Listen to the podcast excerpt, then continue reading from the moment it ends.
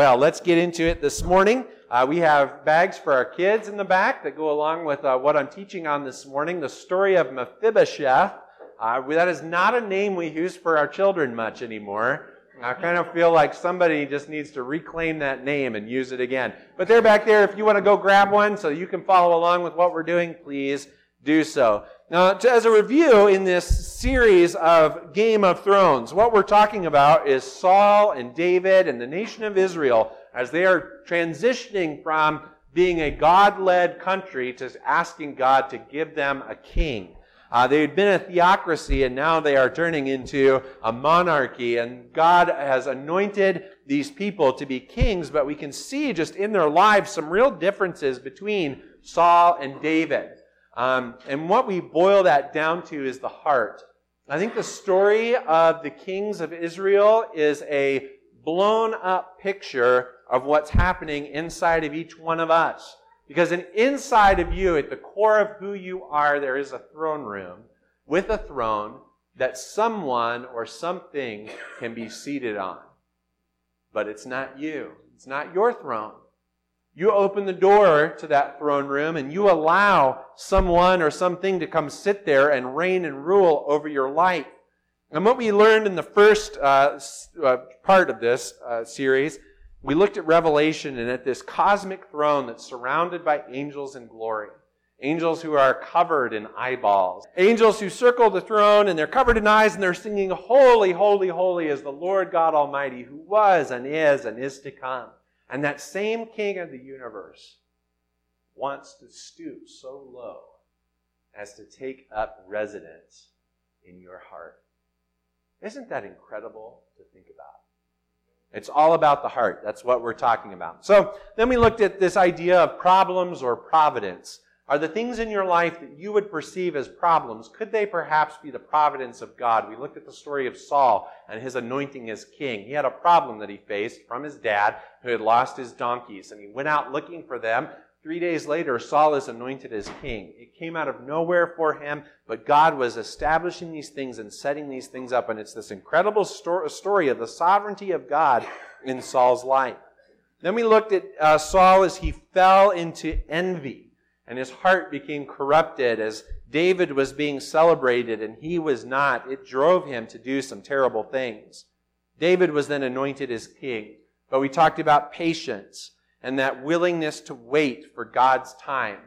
You see, it's one thing to do the thing that God asks us to do, but it's also about the timing. When does God put the pieces in place for us to move forward on that? If we are not fully obedient to God in His timing, then that's disobedience too. Know, we talked last week about David bringing the Ark of the Covenant back to Jerusalem and this concept of a whole heart. You see, again, David had something to do. He knew that the presence of God needed to be with the people. And so he was bringing it back. But do you remember? He wasn't doing it the way that God had instructed. And so God really humbled David in this moment, and this guy died as a result of David's not complete obedience. And God taught David how to have a whole heart. Well, today we're going to be telling the story of this guy named Mephibosheth and how his story relates to David. And it's an incredible story in 2 Samuel chapter 9. If you've got your Bibles, you can go ahead and turn there while I set this up. There are two kinds of people in life. There are the kinds of people who expect everything to go well. They are eternal optimists who would say you are more optimistic in life? Let's see your hand. Okay? You are the optimist in the group. There are then the other kind of people who expect things to go poorly. Who would say you're a pessimist in life? All right? I see. Uh, way to go, pessimists. Yes. pessimists unite. I'm probably more geared that way. I tend to think of the things that could possibly go wrong. But regardless of whether you're an optimist or a pessimist, you all have dreams about where you want to get to. Sometimes you think that in that um, idea of what's next for you, you expect things to go well, or you might expect it to be a struggle. But everybody has this concept of something you want to get to, as something you want to attain one day, or something that maybe God has given to you as a dream of yours. Um, we give out a book oftentimes at high school graduations called "Oh, the Places You'll Go," that just is filled with these dreams and expectations. But sometimes it just doesn't work out. Sometimes it all just fails and falls through. And the story of Mephibosheth is the story of a time when it just completely collapsed. There were bright things ahead for Mephibosheth. Everything was set up for him to be like, you'll, you'll hear about it. I don't want to spoil the story. But it all falls apart. And so to understand this guy, we've got to start with his background. He's the grandson of the king, King Saul. Mephibosheth, the grandson of the king. His dad, Jonathan, by all earthly accounts, was in line for the throne as the king of Jerusalem, which would make Mephibosheth one day the heir to the throne as the son of the king.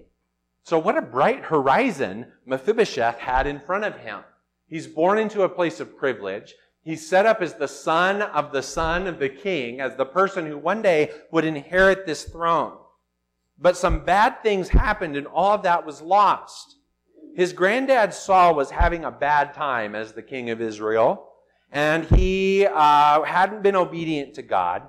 God had rejected Saul, and he'd anointed David.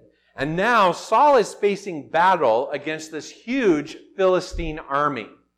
Facing battle against something that, that he, you know, he's faced it before, but this time the threat is even more real. And Samuel, the wise prophet who had journeyed with Saul through this process and who had anointed Saul through this process, had died. And Saul had no one to give him advice. So Samuel is out of the picture. And Saul begins to pray to God but God doesn't answer.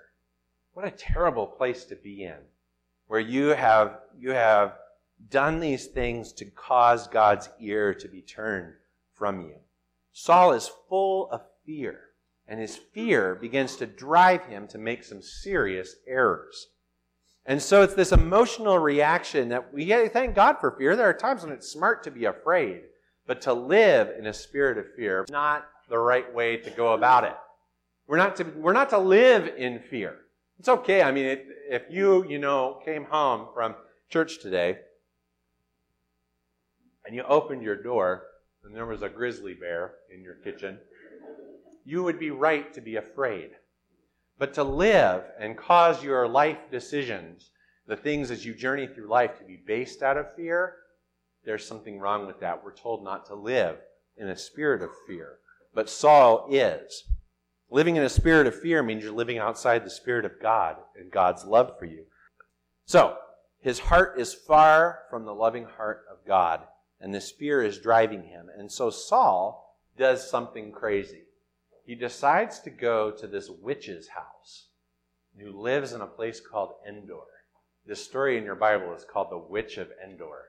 It's really a fascinating, fascinating story. Saul goes to see this witch He's being two faced. As a sign of goodwill to the Lord, uh, he's driven out all the mediums and witches from the land, but behind a closed door, he's kept one around, and we see his true heart.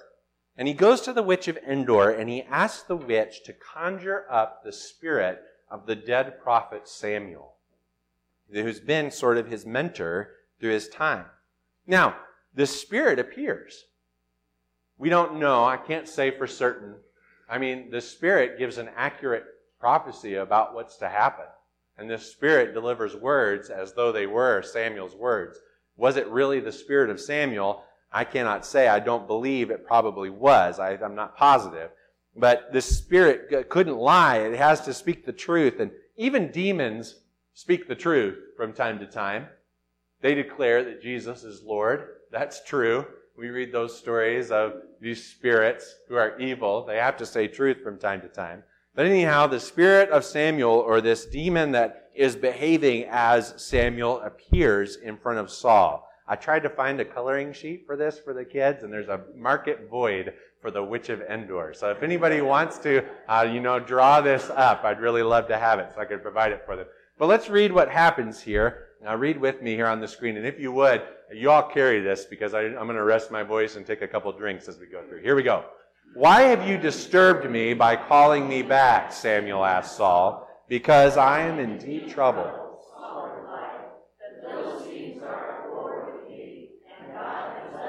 and won't reply by prophets or dreams. So I have called for you to tell me what to do. But Samuel replied, Why ask me, since the Lord has left you and has become your enemy? The Lord has done just as he said he would. He has torn the kingdom from you and given it to your rival David. The Lord has done this to you today because you refused to carry out his fierce anger against the Amalekites. What's more, the Lord will hand you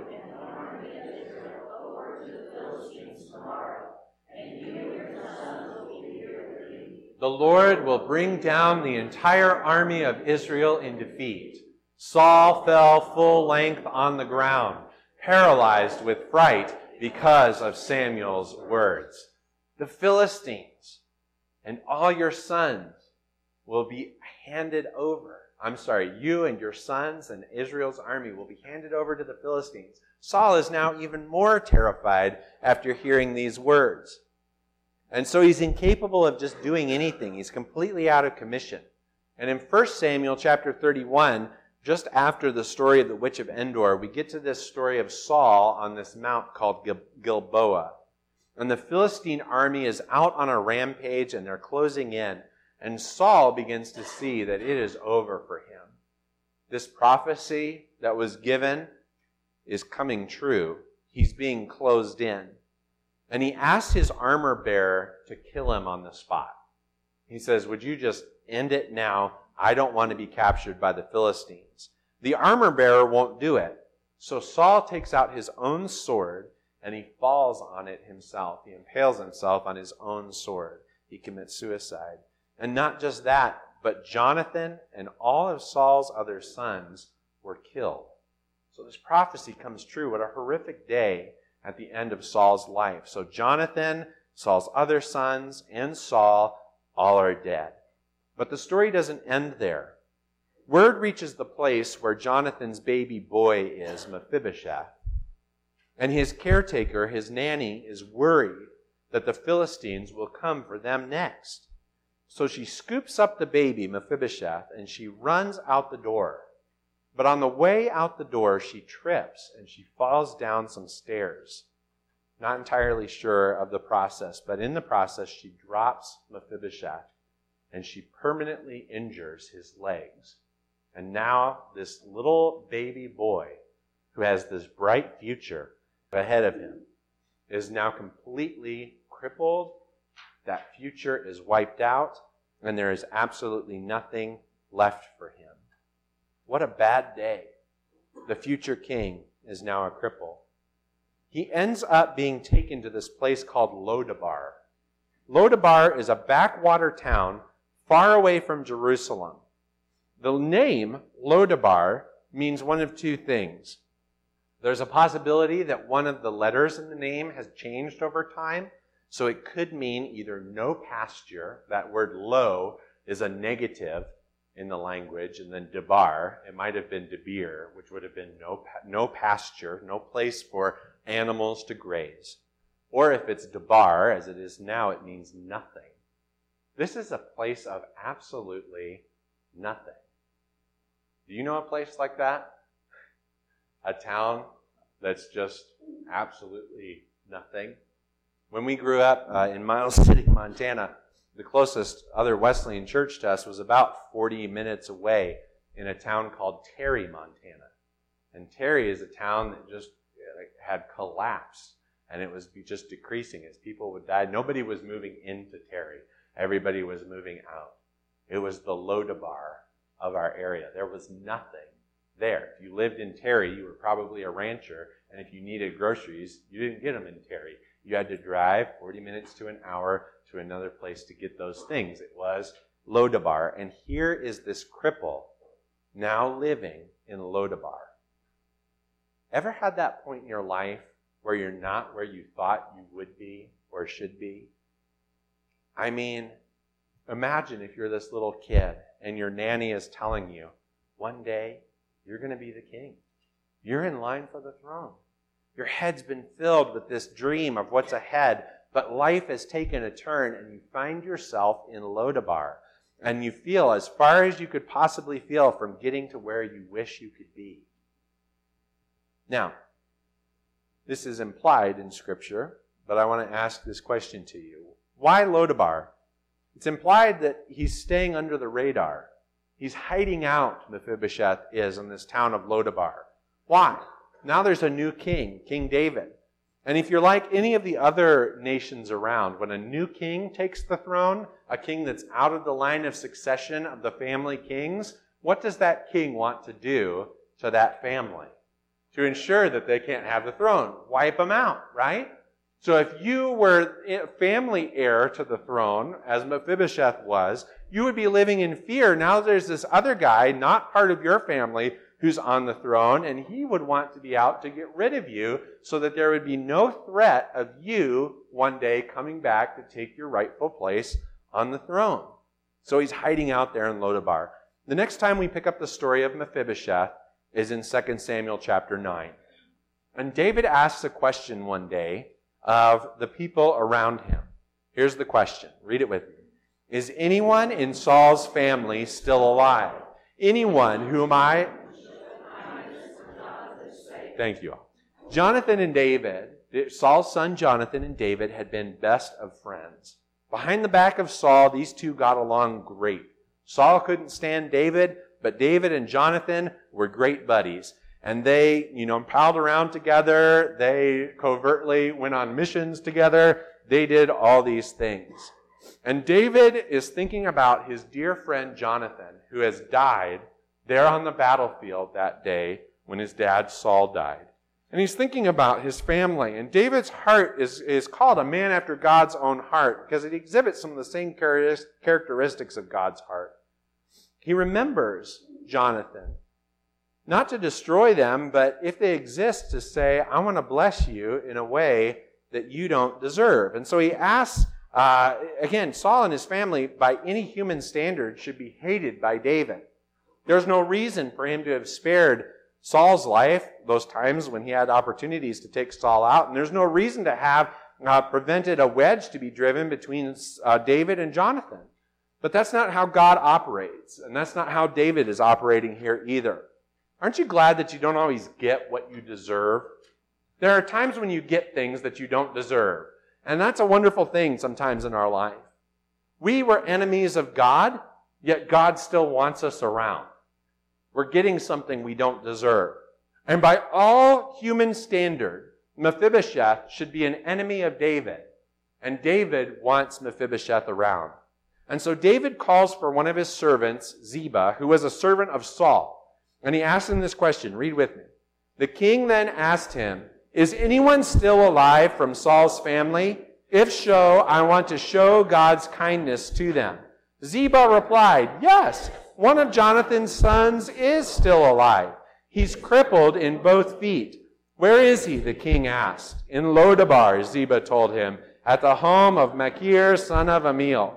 So they call for Mephibosheth to come in. But Mephibosheth is rightly afraid. He's afraid to go to the king's castle, again implying that this would be a great end to finish him off, to wipe out the line of Saul. He's afraid. And he comes to the king's palace, anyways, though. He's brought there, and we pick it up in verse 6. Read with me. When he came to David, he bowed low to the ground in deep respect. David said, Greetings, Mephibosheth. Mephibosheth replied, I am your servant. Don't be afraid, David said. What a moment. Oh, sorry, sorry. Here we go. Pause for just a second. Time out. What a moment here. All right? Imagine the fear and trembling in your heart as you approach the king. You've been brought there by the servants. You're crippled. You can't run. He's found out where you are. And you make your way there and you bow down low and you feel like this could really, this could be a trap and he may be setting me up for the end. So picture that crippled man down on his knees, bowing low before the king. And then look at what the king says. I intend to show kindness to you because of my promise to your father Jonathan.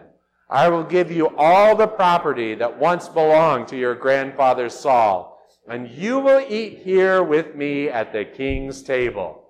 Wow! This is incredible.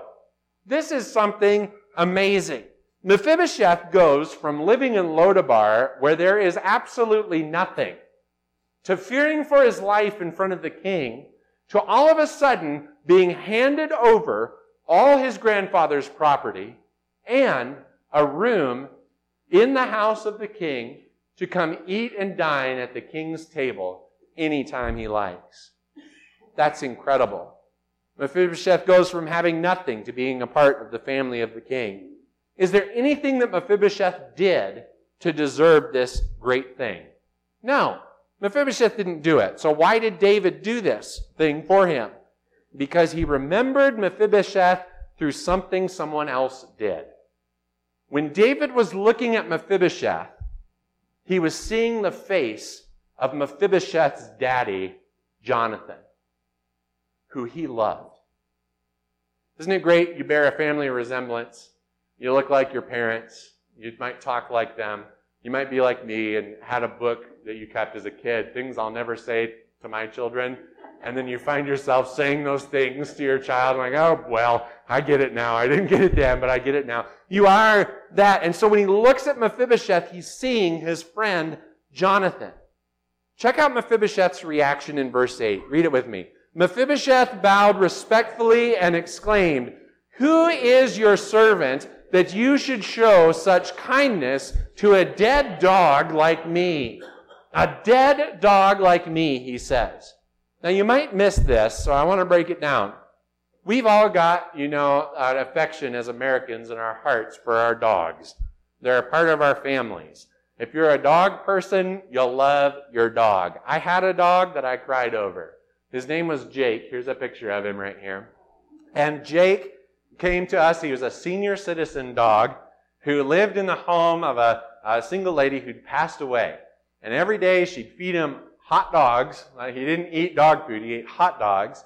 And then she felt like to keep him lubricated, she needed to help him so that he could go to the bathroom. And so she'd give him, for some weird reason, a dollop of Vaseline to eat every day. Imagine the poor life of this dog. When we inherited this dog, he was way overweight. We had a, two stairs that went up into our home, and he couldn't get up one of the two stairs. Uh, he was just in a miserable, miserable place. Now, it was true that he did have some gastrointestinal issues. Uh, you know how, like when the hunches, the dog sort of hunches over, he would push so hard as he's trying to go that his front paws would come up off the ground. So he'd go, so the Vaseline thing might have been, uh, it might have been real that he needed that. But we cut out the Vaseline and we cut out the hot dogs. And he dropped a ton of weight and became this super active dog again. He could bound up the stairs and we would play a game. We had a long hallway in our house. Ashley would sit at one end, I'd sit at the other, and he would throw the tennis ball down the hall and he would just run until he would fall over and just collapse. Well, he got cancer after we'd had him for a couple years. I mean, he was an elderly dog to begin with and face, you know, really gray. He got cancer and we had to have him put down and I cried the day that it dawned on me when I realized it's time. I cried because my heart went out to that dog. I loved that dog. It was a great dog. But in some cultures, you don't operate this way. We have an affection for dogs, but in some cultures, dogs are not looked upon as something nice to have around. They're burdensome, they're annoying, they're taking resources from you that need to go to you or your family. And that was the case in this culture. In fact, I've gotten to spend some time in Haiti. And in Haiti, there's not much kindness shown to a living dog. Dogs are considered annoyances. I've witnessed, as I've been passing through a town in Haiti, I've witnessed people beating a dog that showed up to a store because it's trying to take resources that are hugely valuable for the people there. Dogs are not looked highly upon. And so here is Mephibosheth not just saying, showing kindness to me like a dog, but saying, showing kindness to a dead dog such as me. You know, if a dog isn't valued at all, what value is there in a dead dog? Nothing. There's no value there. And so when Mephibosheth sees himself in the, in, in the palace of the king and the king is extending him this kindness. He's saying, What did I do to deserve this? I am absolutely nothing. And here's what's beautiful. What we are witnessing in this picture of David to Mephibosheth is the concept of grace. Grace, by its definition, is this. Grace is getting something that you don't deserve. You don't deserve this thing, but you're being given it anyways. Because when you see that David looks at Mephibosheth, he sees his dear friend Jonathan. David is a man after God's own heart. Why? Because it's a reflection. David's heart is a reflection of God's heart. And guess what? We are part of this story. This story of David and Mephibosheth is a reflection of the story of you and of me. We've ended up in some places we never thought we would. We have fallen far out of the favor of the king. We've traveled down some roads that we shouldn't have gone down, and we've ended up in some backwater places that we shouldn't be in. But guess what? We should be God's enemies.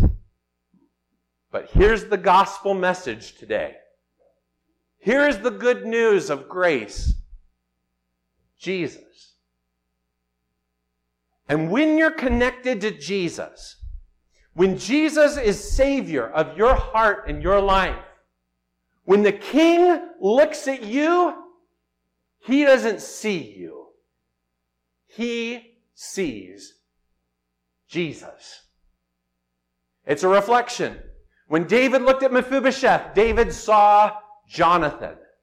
And when the King of Glory looks at you, if you are connected to Jesus, the King of Glory sees his beloved son or his beloved daughter.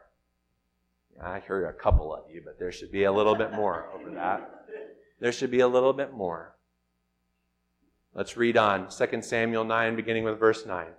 Then the king summoned Saul's servant Ziba and said, I have given your master's grandson everything that belonged to Saul and his family. You and your sons and servants are to farm the land for him to produce food for your master's household. But Mephibosheth, your master's grandson, will eat here at my table. Ziba had 15 sons and 20 servants. Now get that. Now the blessing is rolling off onto Ziba, a servant of Saul. Ziba replied, Yes, my lord the king, I am your servant, and I will do all that you have commanded. And from that time on, Mephibosheth ate regularly at David's table like one of the king's own sons. Here is the good news for you and for me today. There is a seat at the table of the King of Kings that's got your name on the place card. It's got a place for you. Jesus has set a place for you. And what a blessing it is to be connected to Christ. Because in that connection, God sees you as a dearly loved child. You have wandered far from where you should have been. Sin has taken you to some low down, backwater, nothing places that are void of all that is good. And nothing that you've done to deserve it makes it happen, but because of Jesus Christ, there's a place for you. If you turned your Bibles to Luke chapter 22, I believe it is, you'd get to this passage of Jesus who's setting a table. Let's go to this next. I don't have it up there. Never mind. Thank you. I forgot I didn't include this. If you go to Luke chapter 22, you'll see this in verse 19. Jesus is sitting at a table with his friends around him. And Jesus takes some bread and he gives thanks to God for it. He breaks it in pieces and gave it to his disciples saying, this is my body which is given for you. Do this to remember me. And after supper, he took a cup of wine and he said, This cup is the new covenant between God and his people, an agreement confirmed with my blood, which is poured out as a sacrifice for you. There is a seat at the king's table for you. Now note, I have not put the slide up yet to fill in the blank. Okay? Because here's what I want you to think about for a moment. There is good news that there is a seat at the king's table for you. And in your notes, you could put there in that blank spot, you could put your name. But what I want to ask you to do here is something more. You see, there's not just a seat at the table for you. Because of Jesus Christ, there is a seat at the table for anyone and everyone who will call upon his name, even the person who should be your enemy. So now I want to flip the story again and I want to put you in David's place. And I want to ask your heart to consider something for just a moment. Who is your who should be your enemy? Who has wronged you? Who is that person that you may have put up a wall or cut out of your life or said, I, I, I absolve myself of you, I'm done with you? That's the person who I want you to put the name in the blank space.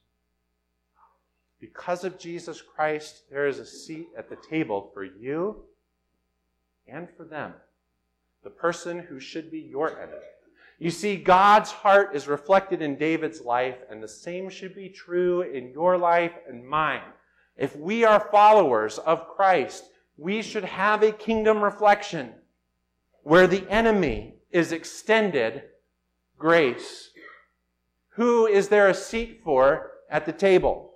I want to invite the worship team to come up for a moment. We're going to receive communion today, but I want to take a moment to allow the heart to reflect. I want to give your heart a moment to reflect and ask that question Who do you need to write down in that blank space? Whose name goes there? I'm going to ask that our musicians play, and you consider this for a moment as we begin to prepare for communion. Just take a moment. If you filled out that spot, that's great. If you don't have a bulletin today, I just want you to picture that person in your mind. You do have your bulletin, would you look at it? Look at that name. And I want to ask you to do something that's very difficult to do. I want to ask you to see Jesus in that person. Because His grace can cover them. Would you do that for just a moment? Let me pray for you as you begin. God, this is not an easy process. It goes counter to what our sin nature would have for us. We want to make enemies of our enemies. But you don't do that for us. You see, we're your enemies and we are far from you. And yet we got something that we don't deserve. We're the Mephibosheth in the story, and you're the David. You extend something to us that that is far beyond what we could have earned or even hoped for. And because of that, you see us as your sons and daughters. Now, God, as we examine our hearts, as we think and, and reflect right now on the person who should be our enemy, God, I pray that you would give us new eyes to see you in them. God, give us the occasion to extend that grace and that love to that person because that could be salvation in their life. God, give us the hands and feet of Jesus. Give us the voice of Jesus as we extend ourselves to them. You've done it for us, but you do it for all who would call on your name, even those who should be our enemies. Thank you. Thank you for Jesus. Thank you for the sacrifice that Jesus made for us, and thank you for this reflection of your great love in David's life. And would we be a great mirror that is pointed to heaven, allowing that kingdom to be reflected in our lives as well? It's in the glorious and wonderful name of our Savior, Jesus Christ, that we pray. Amen.